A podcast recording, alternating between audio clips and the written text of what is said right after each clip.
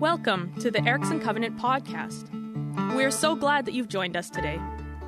We confess that we don't have all the answers, but as a community, we seek to find and follow Jesus and to discover daily the life he has always wanted for us. We hope this message will be encouraging and will inspire you to take the next steps on your spiritual journey. If we can help you in any way, please connect with us. The easiest way is through our website at ericksoncovenant.ca. Let's get started. Well, it's week three of our After series, and today's topic is a tough one hell. No matter what way you cut it, hell elicits a lot of emotional as well as theological responses. Hell is an idea that is fraught with tension, riddled with misunderstandings, and I hope to show you today, absolutely necessary to our Christian faith. But whenever the topic of hell comes up, at least three crowds form. First, there's the hell no crowd. That is, why is hell even a thing? And before we even get into the nitty gritty of what hell might be, you need to explain to me why a loving, compassionate God judges or condemns anyone at all. I mean, isn't the God we believe in loving and forgiving and merciful and kind? Well, that hell no reaction is against the idea of hell itself. And you may well be in that category of reaction. And I want to let you know you are in good company. Next, we have the hell yes crowd. That is the crowd who has some solid conviction about hell itself. Not only that there is a hell, but that there's a lot of people going there. And what's more, that hell isn't just a terrifying idea, but a real place where those who reject God's offer of salvation through Jesus will exist in a state of unspeakable agony and torment for eternity. And now, if you're a follower of Jesus, you are yourself sickened by this idea, and as a result, long for all people to experience the forgiveness of God now so that they don't experience the wrath of God after. And you might be in that camp, and I want to let you know that you're in good company. And then, third, we have the hell what crowd? You might be willing to admit, if you're honest, the topic of hell is not something you've put a whole lot of thought into. In fact, your ideas around hell have been formed more by Gary Larson's Far Side than maybe theological or biblical engagement. And though anyone with a heart finds the idea of hell abhorrent, you aren't really leaning either way because you haven't really considered the question, and you may be surprised to find out that you too are in good company. So, wherever you come from today, you're in good company, and I hope you find today helpful, even hopeful, even if it is a bit harrowing along the way might seem to be a tall order, but understanding hell biblically, properly, clearly can actually deepen your love for God. It can deepen your desire to follow Jesus and even your efforts to help other people find and follow him as well. Would you join with me as we pray today? I need prayer as we dive into this. Holy Spirit, would you lead us and guide us now? Give us responsive hearts and open minds to receive what your word says about final judgment. Grant me the wisdom I need and all of us together. And through this, would our love for you grow ever more strong. In your name we pray. Amen. Here's how we're going to approach today. Uh, first, we're going to look at why judgment is even necessary. I think it's important that we unpack that. And then we're going to explore a little bit of what the Bible says about hell, what it is, what it's not, what that might mean. As you can imagine, there's a lot to cover. And it's going to be a bit of a workout for us. It might be a little longer than normal, but I'm going to do my best to be clear today. Uh, for those of you who are um, wondering about maybe extra questions that I won't cover, we're going to host a Zoom Q&A coming up on February 28th. And I encourage you to be on our email list as a church. You can go to ericksoncovenant.ca, click on contact us, and fill out that box to be on our email list or you can email connect at ericksoncovenant.ca and we'll send you the Zoom link. But that's on February 28th. I'm going to host an online Q&A about all the questions that have come out of this series. So please be writing them down. I won't be able to answer every question in this message today, as you can well imagine. Okay, so why hell? Or why is judgment important? The first reason is because of who God is. A truly Christian understanding of hell is rooted in the good character of God. Are you surprised by that? The God of Israel revealed himself in Jesus Christ, defining himself forever by Jesus as a God of compassion, a God of grace, as well as a God of holiness and justice. Hell, or more broadly speaking, judgment, final judgment, directly expresses God's settled opposition to all that is evil in the world, all that defaces his creation, all that dehumanizes his human images, and all that desecrates his holiness. And the reason why judgment and hell are, in that sense, good is because it tells us that God is a God of justice. He doesn't just look at evil and then just sort of shrug his shoulders and reach over and, you know, pat the pedophile in the back and say, oh, it's all right. Let's not worry about it. That's not God. God doesn't look at the wickedness of a Genghis Khan or an abusive husband and then just look the other way. God isn't ambivalent toward the abuse and genocide of indigenous peoples as though it doesn't really matter. No the God who revealed himself in Scripture and through Jesus Christ, finds sin abhorrent. And he's absolutely committed to evil's eradication. The Bible calls that commitment the wrath of God. Now, if we pause and think about it, we wouldn't want it any other way. We all know that a judge who overlooks evil is an evil judge. And we all know that evils and injustices, and so many down through history right till today, are often never set right in our time during this life. That people, quite literally, get away with murder, die rich, and comfortable. And even if crimes are judged here in this life, we're still left with the destructive consequences, wondering if that really was justice. Can you imagine a just and righteous world without judgment? Some kind of judgment? You can't. And what the biblical doctrine of hell and judgment tells us is this God will not rest until all evil is judged and destroyed. That's how good God is. He will destroy evil, He will condemn it and eradicate it forever.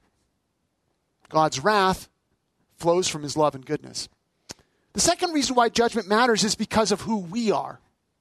God created human beings with real choice, the ability to live as full human images of God in loving relationships, or at the same time, to turn from God's ways and receive the consequences of our choices. Hell, in its simplest form, honors the dignity of our real choices. As God is the only true source of life, we can choose to receive Him or reject Him with the attending results. As much as God desires loving relationships with us, God is not coercive. God does not force Himself on us. He does not simply run roughshod over our desires. Yes, God woos and calls and beckons and pursues, but in the end, if we resist Him, we have the power to reject life itself. As C.S. Lewis wrote in The Great Divorce, there are only two kinds of people in the end those who say to God, Thy will be done, and those to whom God says in the end, Thy will be done. All that are in hell choose it. Without that self choice, there could be no hell. No soul that seriously and constantly desires joy will ever miss it. Those who seek find, those who knock, it is opened. And if, if we ponder it a bit, we realize that we would not have it any other way. A God who simply ignores our choices has reduced us to less than human status. We were created in the likeness of God Himself, and our freedom to choose is also our freedom to love, to worship, to, to act and change and serve, to authentically be all that God has created us to be. Without that choice, we would not be human. And were God to strip that from us, He would not be the God that He revealed Himself to be in Jesus Christ. So, those are two solid rationales for final judgment. You might want to explore that further, and I strongly encourage it. Okay, so if judgment is necessary, then what does that judgment look like? What does the Bible say about hell, or more broadly speaking, about what comes after for those who do refuse God's life through Jesus? In its simplest terms, hell represents final destruction, the complete eradication of all evil forever. All through the Bible, from the earliest warning that God gave, if you eat of this tree, you will most certainly die. And then continuing forward, we hear this God is life. And those who reject the only source of life through rebellion, through mistrust, through abuse, through evil, they cut themselves off from life itself and therefore die. I could take you through passage after passage after passage and show you how the Bible speaks with absolute clarity about the fate of the wicked.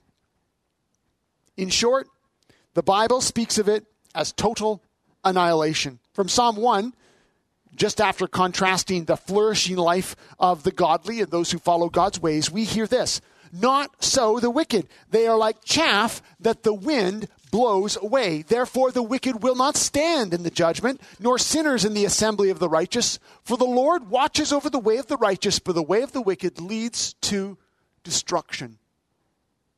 Over in Psalm 37, the wicked will perish. Though the Lord's enemies are like the flowers of the field, they, they will be consumed. They will go up in smoke. And that's not just in the Old Testament, it's all over there. Listen to this from the New Testament God is just, He will pay back trouble to those who trouble you and give relief to you who are troubled and to us as well.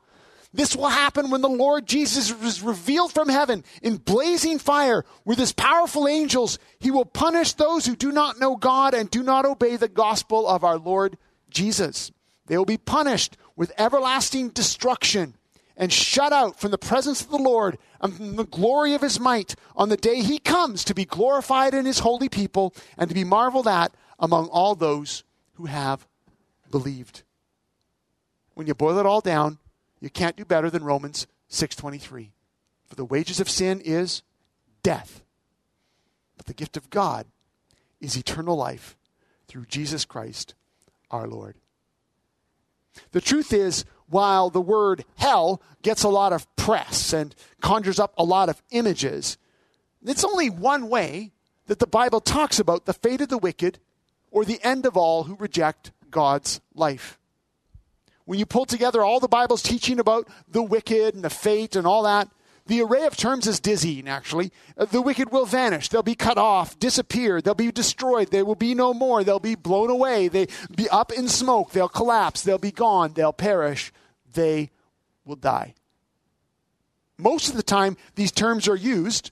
The word hell isn't. And that's important to note because hell is really just one way of talking about a much larger reality what comes after for those who reject God now. And because hell, as a concept, has been filled up with so many cultural connotations and odd ideas that aren't actually related to the Bible at all, it's been hard to even talk about it properly. Many of our modern conceptions about hell are more formed by medieval writers such as Milton and Dante rather than biblical ones such as John or Paul. And like I said earlier, uh, Farside comics and, and jokes have also formed us. the idea that hell has certain sights and sounds and smells with its instruments and its levels, and it's ruled over by Satan himself with hopeless prisoners chained in ceaseless torment forever, these aren't from the Bible at all. And yet they've had a profound effect on our consciousness. When you pull together all of what the Bible has to say about final judgment as a whole, whether it's talking about hell or otherwise, the Bible is very clear. Final judgment on evil results in complete and total destruction. The wages of sin really are death. Some of you are catching your breath right now, and so I want to just pause for a moment. Hell and judgment are hard, hard topics. And I want to remind us right here in the midst of this all to always be looking to Jesus. Because he is the good news in this whole story. That Jesus took our death, he took our destruction. He's given us new life and total forgiveness, and we need have no fear at all. Jesus is here. If you are a follower of Jesus, you can trust that judgment has already been served by Jesus on the cross.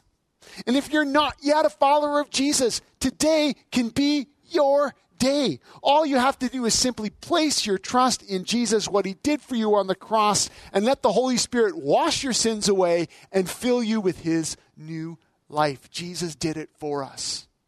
And so take heart. We'll come back to this, but if you're feeling anxiety right now, breathe, look to Jesus, and celebrate the fact that while we're talking about final judgment, because of Jesus, we have no fear of it. Let's keep going. At the beginning of the series, I highlighted four key truths. These influence everything we're talking about. All of life is a gift from God. Our bodies matter. Sin stings, but resurrection renews. Those form the backdrop of how we see. And as you can, as you can tell, when, when, when we're talking about hell and judgment, that first truth that all of life is a gift from God and the connection to that, we're not immortal in and of ourselves. Only we only live because of the gift of God to us now and forever. That is essential. The scriptures teach us that God only is immortal. God only is eternal. Nothing else is. And our eternal God is the source of all this life, all this life that flows from him to us, to his creation. Now, we, as created images, we are only alive because of Him. We're not immortal. We're, we are contingent beings. Uh, yes, I believe we were created to live forever with God, but only as we're connected to Him as the source of our life. So when humans, when God told humans that rejecting Him would lead to their death, He wasn't joking. He wasn't being petty. He wasn't being weird and controlling and fudging the facts. He was telling them the truth.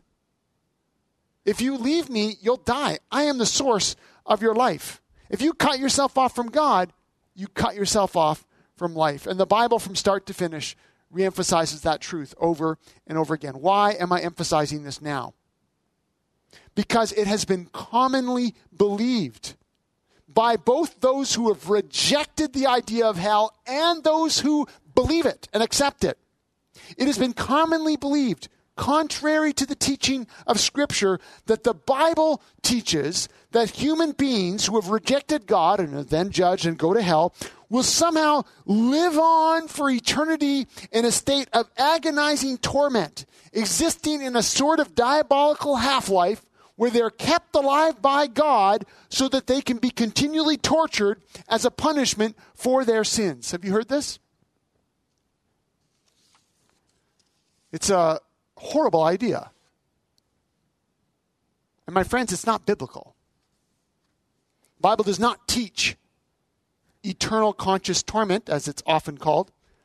The Bible does not re- reveal a God who gets glory from inflicting continual pain and suffering upon his enemies for eternity.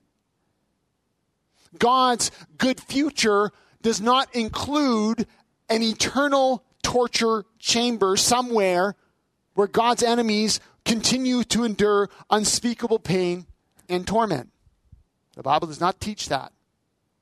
What the Bible teaches is this God, in His mercy and grace, offered rebellious humanity a way back to life, a way back after they had severed their life connection. The Bible teaches that God, in His mercy and grace, is ready and willing to forgive and cleanse us from all sin. That God so loved the world that He gave His one and only Son, that whoever believes in Him should not perish, but have everlasting life. God, who is rich in mercy, sent Jesus Himself to reveal the kingdom of God to us, to teach us what His kingdom was like, including love for our worst enemies. Jesus, who came to take our place, to cover our shame, he went to the cross as the complete, once and for all sacrifice for sin, hanging on that cross, and even as he hung, offering forgiveness to his killers, and then rising again victorious over death. But that offer of life must be received. That's the message of the gospel. Must be received in faith. This is not something that is forced. Those who don't want it don't get it. And the result of refusing that life is death, such that a person ceases to exist for eternity. When you tell someone that they have to eat to live, you're not being petty. If they refuse to eat, malnutrition and eventually death will be the result. It's just the same with God. Now, how can I say with such confidence that the Bible teaches final judgment as complete eradication, not as some sort of eternal conscious torment? Well, to fully explore that would take far more time and involve far more detail than we have today. That's obvious. And if this concerns you, if you're really wrestling right now with what I'm saying, you need to take the responsibility for yourself to explore this further.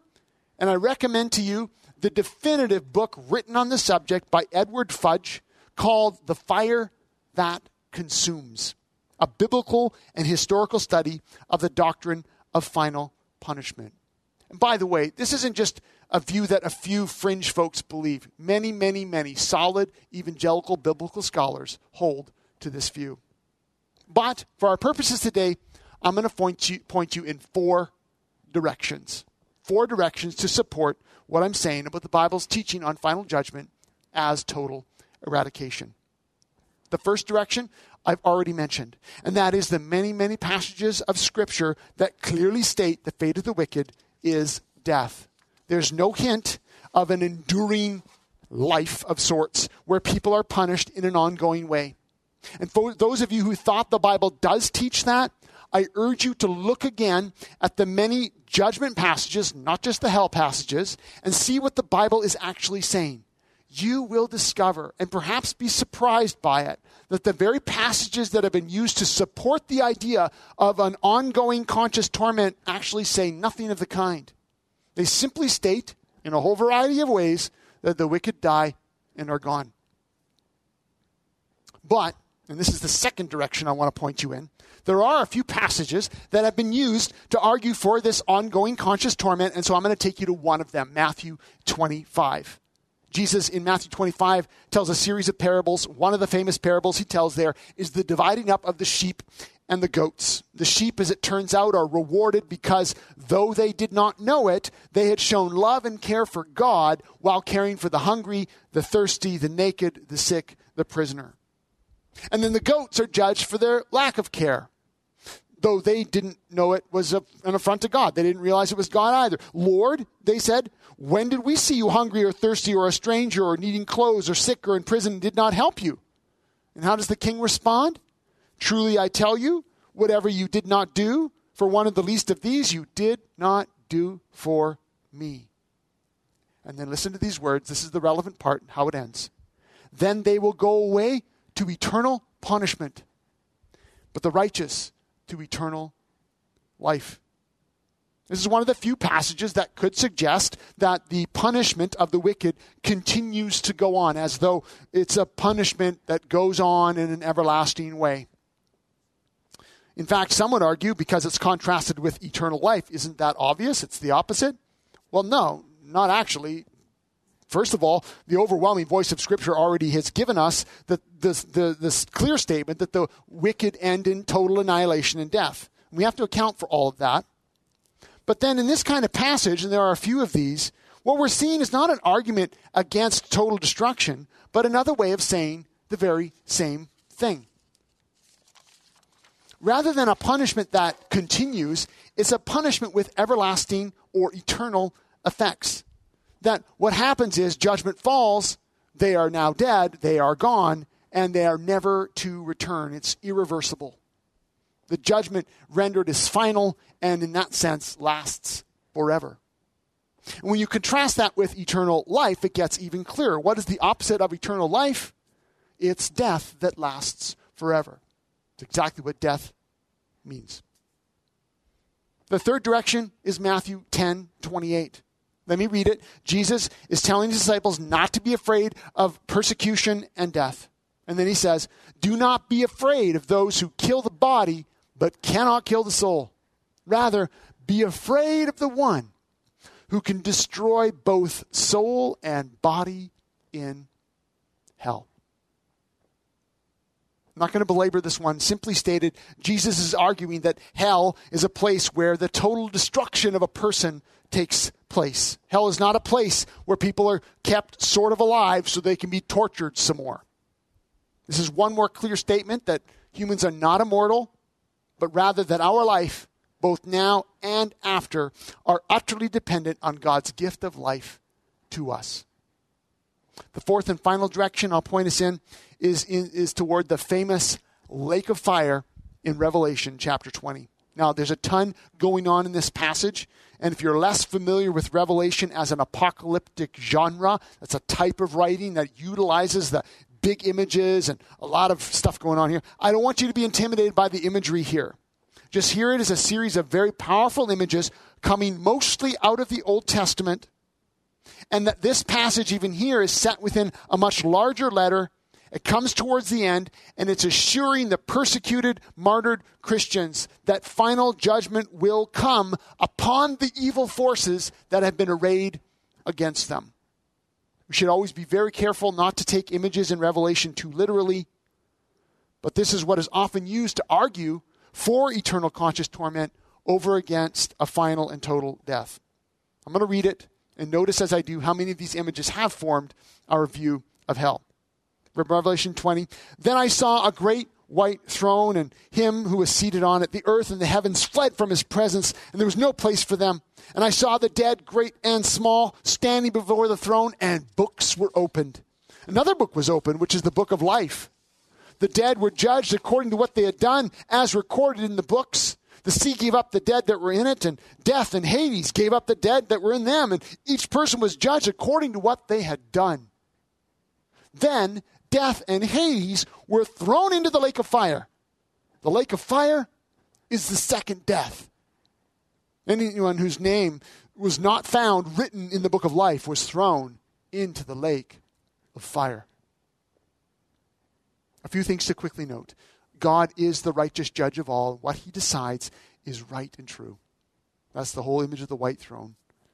The, the final judgment of the dead, they're being judged according to what they have done. It's a righteous judgment.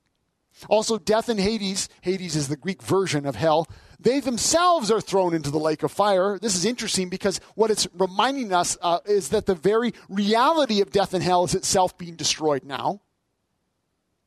And now we come to the lake of fire, this powerful image. First, it's important to know that the lake of fire has already been mentioned a little earlier in Revelation 20, verse 10, where we read that, quote, the devil who deceived them, referring to the satanic army, was thrown in to a lake of burning sulfur where the beast and the false prophet had been thrown. They will be tormented day and night forever and ever. And this is key because we're told here that the devil and the beast and the false prophet are tormented forever. Though, in the context of Revelation, it's very important to note that the beast and the false prophet, at least, aren't likely actual beings, but represent spiritual powers the emperor cult, the government. So, here in verse 14, then, we're told that anyone whose name was not found written in the book of life was thrown into the lake of fire. But what does that mean? Those who have argued for a hell that keeps people alive, punishes them for eternity, have looked at this passage and then reached back to Revelation 20, verse 10, where it says that the beast and false prophet were tormented forever. They pull that forward and they make it apply to these people too. But that's actually not what the scripture says. In fact, it says the opposite. the Apostle John, in a rare moment of helpful clarity, says exactly what the lake of fire is. Did you see it? Verse 14. The lake of fire is the second death. We get that a few times in Revelation where he makes a, a, direct equation. He helps us understand what the image means. The lake of fire is the second death. We're not left wondering if the lake of fire is some sort of place where people are fed just enough life to keep them alive so they can really feel the pain of the flames and the torture of God's wrath for the rest of eternity. No, that is not what's going on here. We're told quite simply that the lake of fire is the second death. One scholar with serious credibility, Bruce Metzger, states it definitively. He said, This second death is, quote, absolute, unmitigated death. Final and complete separation from God, the source of life. The first death was the death they died on earth. And the second death is now their final one. How can we be sure of this? Well, we too can reach back into Revelation 20 justifiably this time, and look at verse 6 for a helpful clue. Verse 6 says, Blessed and holy are those who share in the first resurrection. The second death has no power over them, but they will be priests of God and of Christ and will reign with him for a thousand years. Those who receive resurrection in Christ aren't subject to this second death. Those who don't are. They die and are gone forever. Well, there you go. Those are four directions I want to point you in. If you want to dig deeper, it's all there for you to do so. There's a ton of information here. I know it. Uh, but I didn't want you to think I was just making stuff up, especially as I was bringing something today that was maybe counter to what you thought, whether you believed in hell or not. I may have brought something today that surprised you. I wanted to show that it was biblically based, even if I couldn't take you through it all. But here's where we land. What does the Bible teach about hell? In some ways, it's the mirror image of what the Bible teaches about life.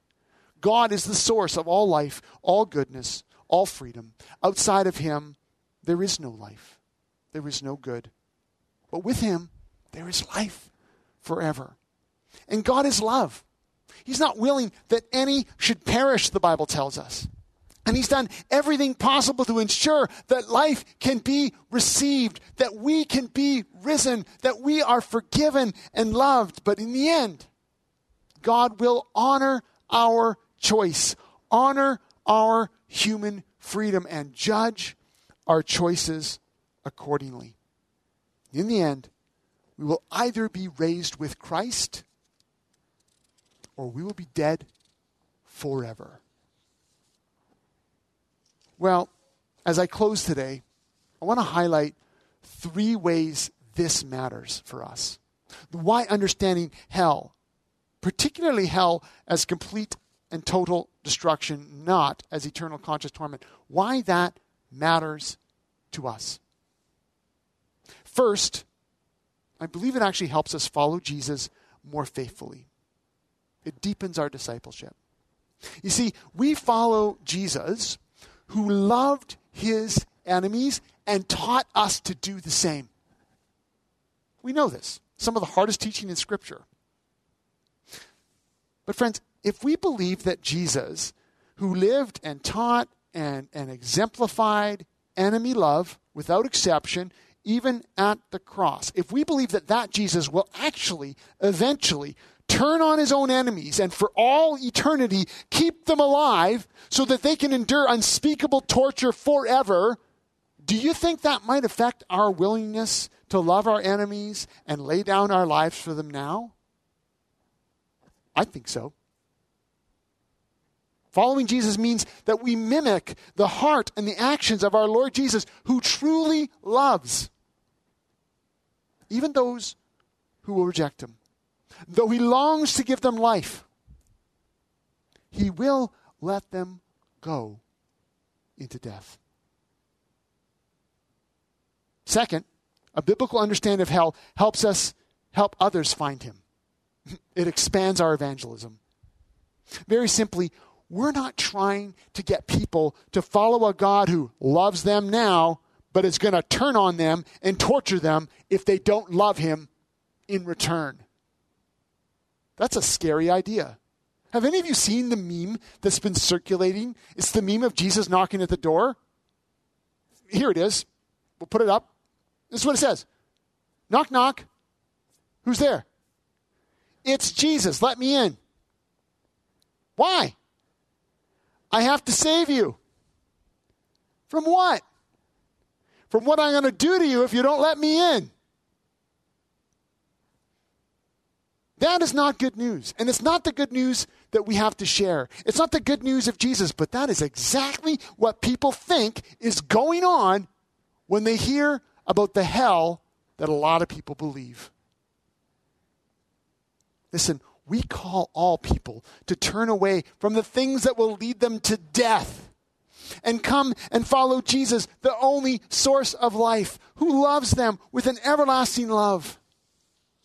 And while there are those who hold the idea that you know, hell is eternal conscious torment, they would say the same thing that God loves people with an everlasting love.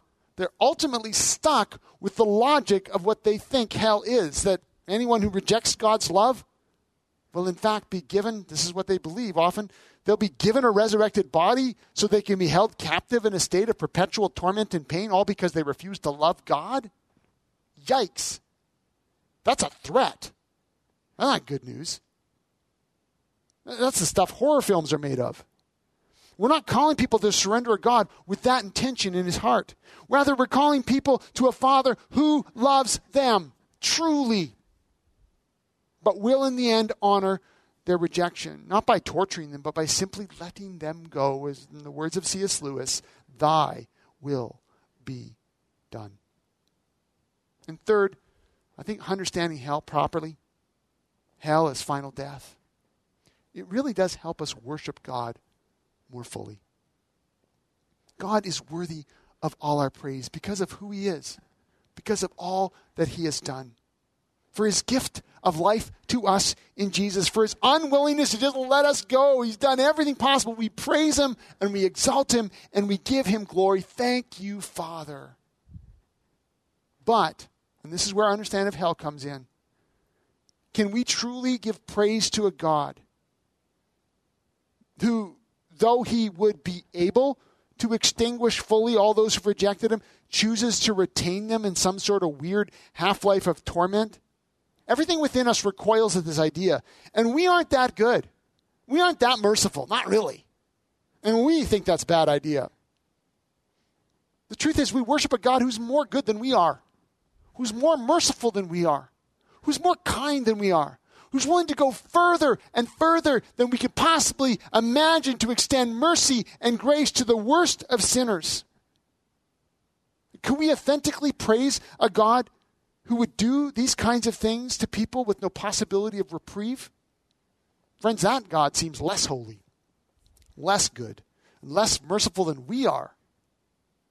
And not simply just less than us, but less than God has already revealed himself to be in his Son, Jesus Christ, the definitive revelation of the Father. Arthur Ramsey put it beautifully when he said, The importance of the confession, Jesus is Lord, is not only that Jesus is divine, but that God is Christ like. But is a God who tortures people for eternity really Christ like? Letting go of that image of God changes the way we worship. Understand that this God of love is a God who will do everything possible, but in the end, grant people what they want. That reminds us that we serve and worship a God who loves, who offers, who does not coerce, but is willing to sacrifice himself to do everything possible. And friends, that enables us to truly worship. To worship a Father who longs all longs for all people and all of creation to be restored to life as he always desired. He is worthy of our worship. He's worthy of our praise. Friends, I know you might still have lots of questions about this, but at the end, remember this God loves us. Jesus is for us. He offers life to us each and every day. We can take it can follow him and receive all that He has. Thanks for listening in today. We hope you feel encouraged and challenged. If you know someone who would benefit from what you have heard today, please share this podcast. For more information, or if you have questions, you can connect with us through our website, ericksoncovenant.ca. You can also find us on Facebook by searching for Erickson Covenant Church.